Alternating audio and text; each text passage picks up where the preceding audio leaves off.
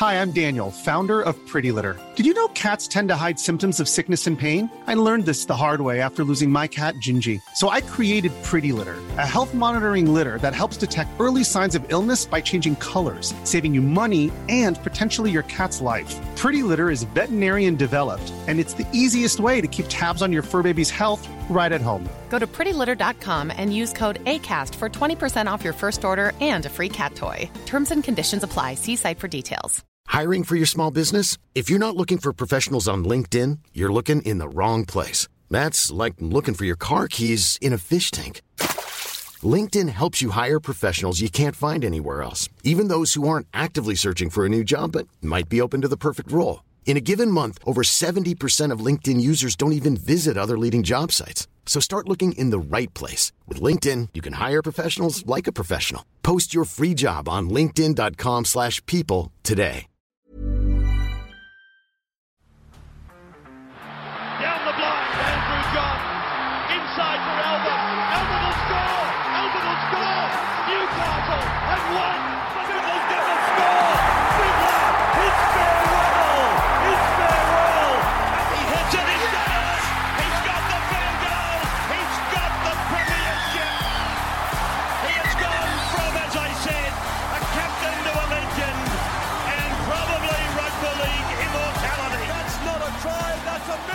G'day guys, welcome back to the Rugby League Guru Podcast. We put up on our Instagram page the other day for you guys to send in whatever questions you want and we would dive into them. We're going to answer a couple of them today. I've got four questions, two of them sort of related to the Penrith Panthers. I thought we'd dive into that off the bat because obviously Penrith, very relatable at the moment, winning their second premiership on the trot in their third grand final in a row the other night. Unbelievable stuff. I'll take you through the questions now. We'll have a few more of these over the next few days and tomorrow. Uh, we're going to hopefully get up and watch Watch a bit of the World Cup trials uh, that'll be on just before you guys are listening to this, especially the Kiwis. Very keen to see how they go. The great Thomas Lulawai uh, playing halfback in that one, the captain of that Kiwi side. What an unbelievable fucking career. We might touch on that tomorrow. But the questions we're going to have a look into today. The first one comes from Kalen Gibb. Who steps into Kikau's left edge spot? I'd love to see Isaac Tungo just slowly transition there. Our next question is from Clint Mack. Will Penrith's defence still be the same without Ciraldo, or do they keep going strong? A really interesting topic to touch on. From Omar. If you had to change one thing in the N R L to make it better, what would it be? I've got an idea for that. And Tony G sent in a really good one that's sort of, uh, not it's rugby league related, obviously, but more sort of content. Do you ever get rugby league fatigue? Which is an interesting one, which I haven't really spoken about before. Four. We will get into those four questions. Let's kick off with the Penrith Panthers questions, though. Obviously, winning uh, back-to-back premierships, three grand finals in a row. Incredible stuff. They are losing Api Koroisau. They are losing Viliame Kikau this year. Uh, they're also losing Cam Ciraldo from their coaching staff, so that will have an impact. Uh, they're also losing, you know, Sean O'Sullivan, their backup halfback. Uh, their next best halfback at the club, in my opinion, the young Isaiah Katoa, also leaving. So they will go into the market and find a half to, to be a replacement, I assume. I know that they have uh, reached out to a couple of other halfbacks already who have turned them down. So it will be interesting to see who they come up with there, the Penrith Panthers, but there will be a lot of tests. Our first question comes from Kalen Gibb. Who steps into Kikau's left edge spot? I'd love to see Isaac Tungo slowly transition there.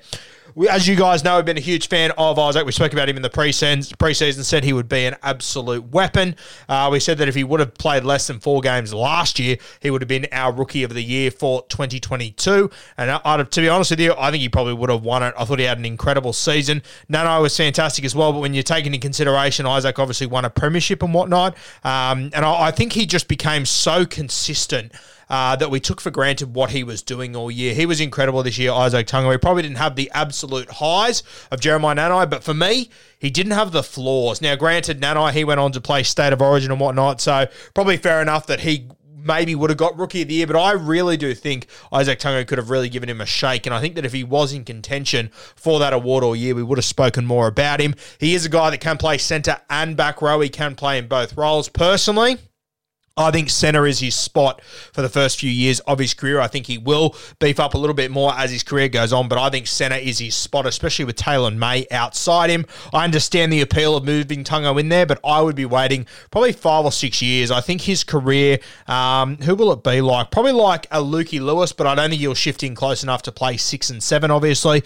I think he'll be a really, really good centre. He could play on the wing as well at the moment, but I think as he gets a little bit older, defence really strong, very good ball runner. I think eventually you'll see him move into the back row. He already runs some of the best back row lines, but playing as a centre, which you've seen this year as well, especially the way that Kikau folds out the back of him. Uh, he's an absolute genius at that sort of stuff. Isaac Tungo, little kicking game as well. Uh, he's a better ball player than what he's actually shown you this year as well. He's got a few more strings to his bow uh, that I've seen over watching him the last few years. Really good kid as well. Uh, I really do like everything about him. He's tasted early success.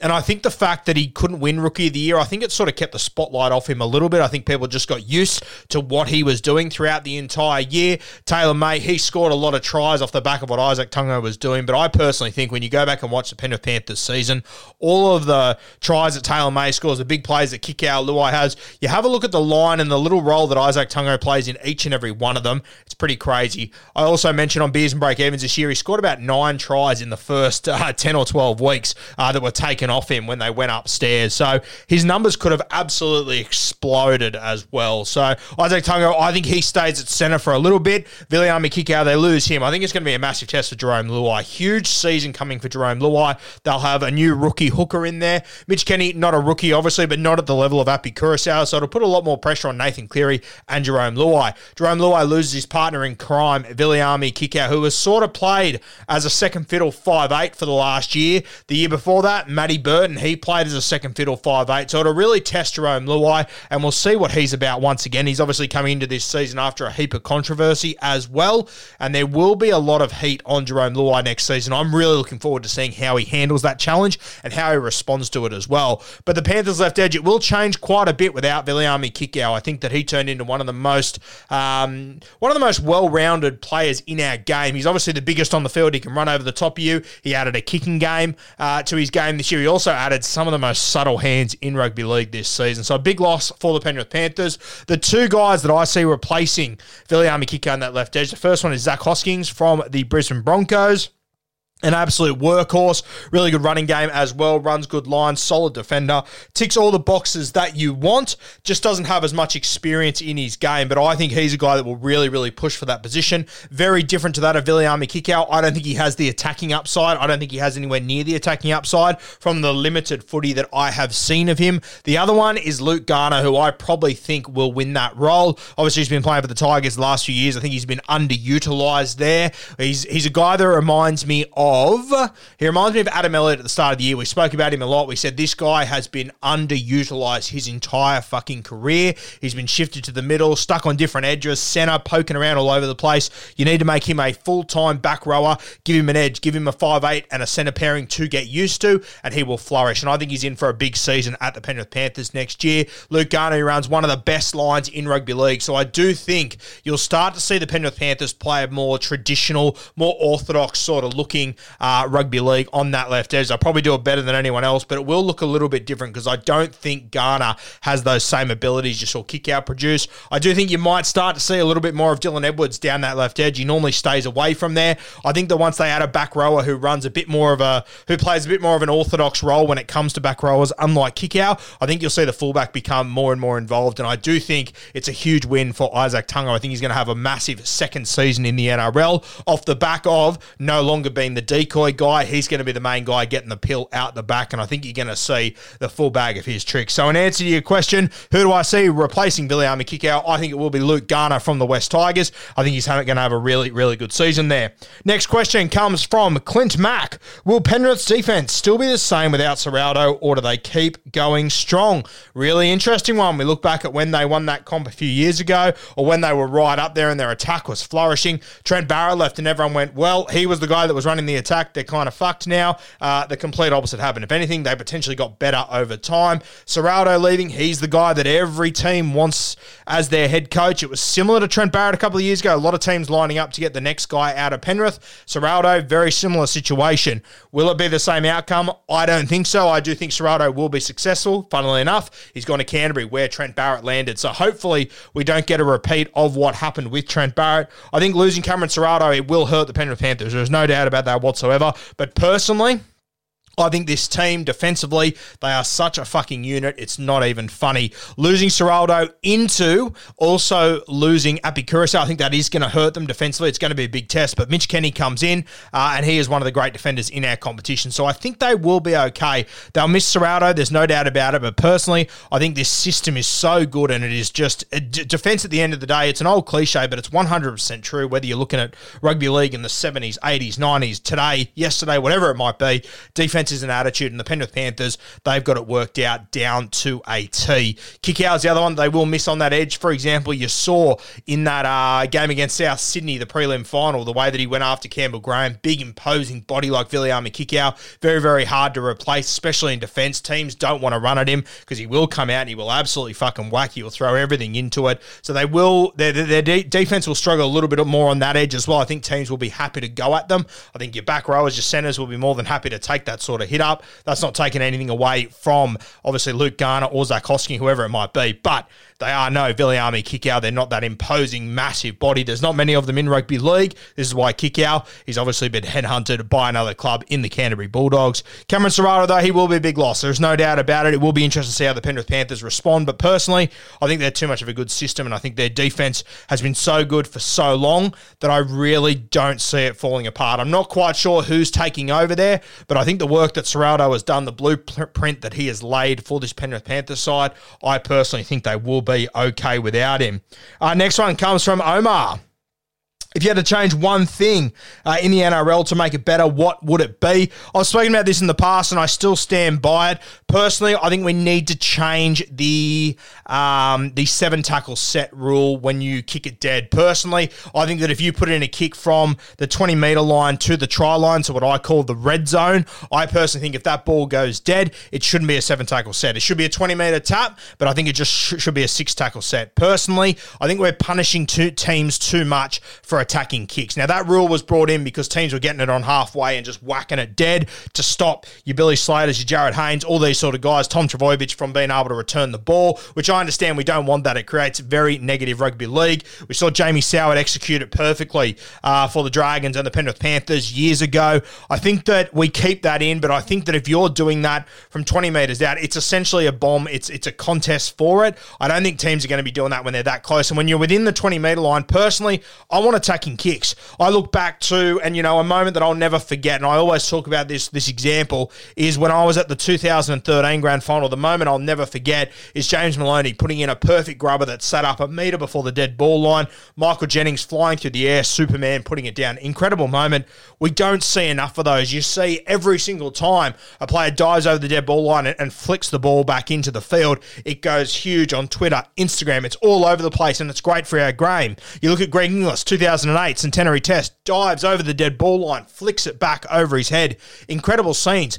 We don't see enough of it in rugby league, and it's simply because halves are too scared to kick near the dead ball line. Now, back in the day, that used to be an art, getting it as close to the dead ball line as you could, but making it stay in the field of play. And you look at the way that, for example, Nathan Cleary, the way that he kicks a football now with that bend on it. Now, guys have been doing this for a long time, but, it, but from what I've noticed, it seems to be easier to do it now than what it ever has been because of the design of the football. It's designed to move in that way now. They're all made on computers and whatnot. And you watch guys at training when I've been there and watched, you know, Adam Reynolds at South Sydney and the way that he's able to control a ball to curve along the dead ball line. But at the moment, if you get it half a metre wrong, all of a sudden you're defending on, on your own twenty metre line forty-five seconds later, and it's just fucking ridiculous. I think they need to change that rule. I also think that when you get to golden point and extra time, or maybe just in the last five minutes of a contest, if you take a shot at field goal, it shouldn't be a seven tackle set. I think it's just way too costly. You get to golden point, a team can win momentum the entire time,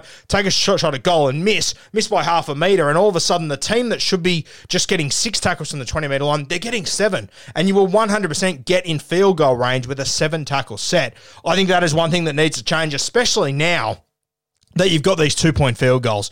It is just ridiculous that if you can take a shot at field goal, it can go for a seven-tackle set after that. I just think the punishment, it outweighs the crime. I think it is something that we need to change. Will teams try and take advantage by just kicking field goals whenever they want? If they go dead, they go dead. Potentially, uh, you would have to assume that teams probably will eventually. Maybe you change it to just the last five minutes of each game. So the last five minutes of each game, that rule comes in, that from that point on, field goals, if you're going for them, fair enough, it'll only be a, a six tackle set, but for me, I think you need to at least change that twenty metre, that red zone um, attacking opportunity, because you're seeing teams now, they're happy just to get tackled in the corner and turn the ball over there. For me, we're in the entertainment business. We want to see exciting football. You want teams to be kicking. There's nothing more exciting than when teams score tries off kicks. Everyone loves a try off a kick. It's unreal to see. You love watching it. Look at what Jeremiah Nanai did this year. We spoke about it every single week, and we all got so excited every time the North Queensland Cowboys kicked it to the right-hand side of the field. Where's Jeremiah Nanai? Where is he going to pop up? What's he going to do? And he consistently did it time and time again. For me, I think it is something that we need to change. That'd be what I would change to the game. It might only be a subtle thing. It's not a massive thing like your uh, your, your your six again rulings and all this sort of stuff. But I do think it would make our game more entertaining. Tries off kicks, very entertaining. You want. You want your best attacking players like your Nathan Clearys, your Adam Reynolds, these sort of guys to be putting in attacking kicks. When you look at a guy like Adam Reynolds, some of the highlights he came up with this year with kicks to Selwyn Cobbo were some of the best moments in rugby league this season.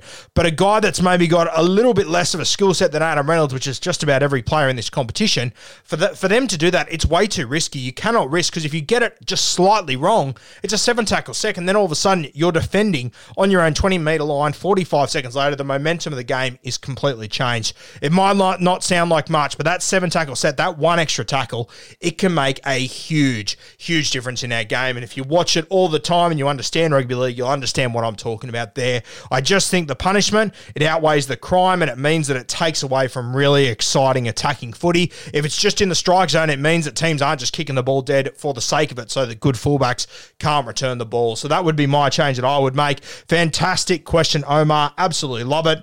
And next one comes from Toddy G.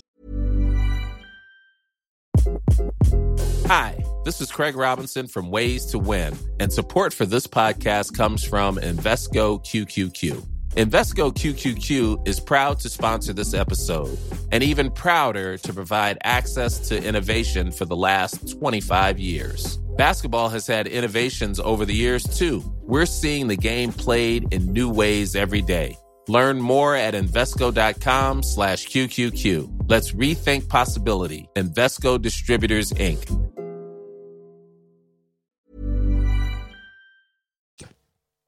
Toddy says, do you ever get rugby league fatigue? It's an interesting question. Obviously, uh, myself, Kempy, Y K T R Sports Boys, like we, we put out so much content, we talk about footy so much that, yeah, rugby league fatigue, it is a definite thing. I know that like Roasty uh, gets the same sort of thing. I've spoken to a lot of content creators about this sort of stuff, and it definitely is a thing. I sort of had it uh, the week last week, actually. After grand final, I went down the coast for a couple of days, took all my podcasts and all my gear with me to create content down there, and just got down there and went, you know what? Fuck it. I'm going to have two days here. I'm just not even going to think about rugby league. I love the game more than anyone. Just live it and breathe it. But there are times where definitely you need a bit of time off, just because content fatigue, it does sort of get to you. Uh, rugby league fatigue gets to you as well. It is such an intense game with so much happening all the time, so much to keep up with. I took like two or three days off, and I'm honestly sitting here going, fuck, on Monday, I've got so much to talk about. It is not even funny. Those two or three days I took off, there was huge re-signings. Cameron Munster re-signed. Sean Lane re-signed. You had guys who are now, you know, going to be out of the game for a period of time. There has just been so much that has happened. Wayne Bennett has come out and made comments about Cam Munster. So much to dive into. With the World Cup on now, ready to revamp and go again. Had a couple of days off there, which I really did enjoy. But yeah, rugby league fatigue, it definitely is a thing, mate. It does tire you. Content fatigue as well. Uh, it's something that I never probably anticipated when I got into it, and it is weird. And maybe, I don't know, maybe um, it's a bit soft, some might call it, but you do get into, you know, this routine of making all this content all the time, and then sometimes sometimes you just get to the point where you're like, fuck, I just can't do any more right now. You get a bit of a mental block and you just can't think of anything to even talk about or whatever it might be. But then I came back from having a couple of days off and I feel refreshed, ready to go, ready to talk about. I feel I got a new new bounce in my step heading over the next few weeks of the Rugby League World Cup, which is going to be sensational. Uh, we have got some new content that's hopefully coming on YouTube over the next few weeks that I think you guys are really, really going to enjoy. But yeah, content fatigue, rugby league fatigue, it definitely is a thing. Still love the game, love my job more than anything. I'm incredibly blessed to be where I am. But sometimes, mate, you definitely do need a couple of days off, like anything, uh, just to refresh and get yourself going. Now, of course, I'm very lucky. I'm not out there, you know, digging holes. I used to be a teacher. I know how fucking hard teachers work. It's an absolute nightmare. My life is nothing like that. My job is nothing like that.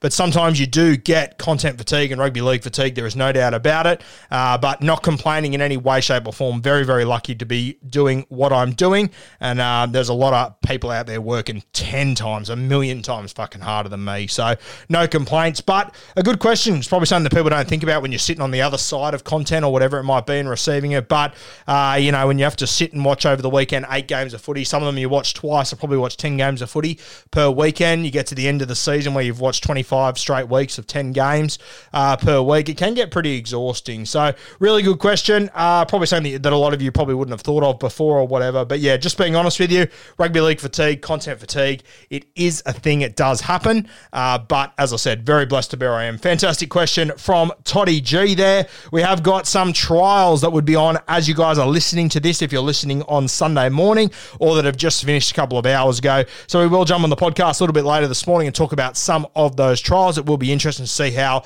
Tonga goes, for example. I think Lebanon's got a game. And of course, the Kiwis as well, who haven't put out their absolute full strength side, but it is a pretty good side that I'm looking forward to talking about a little bit later today. So stay tuned uh, today on the Rugby League Guru podcast. We'll have a quick review and touch on some of the trials that occurred this morning over there in London.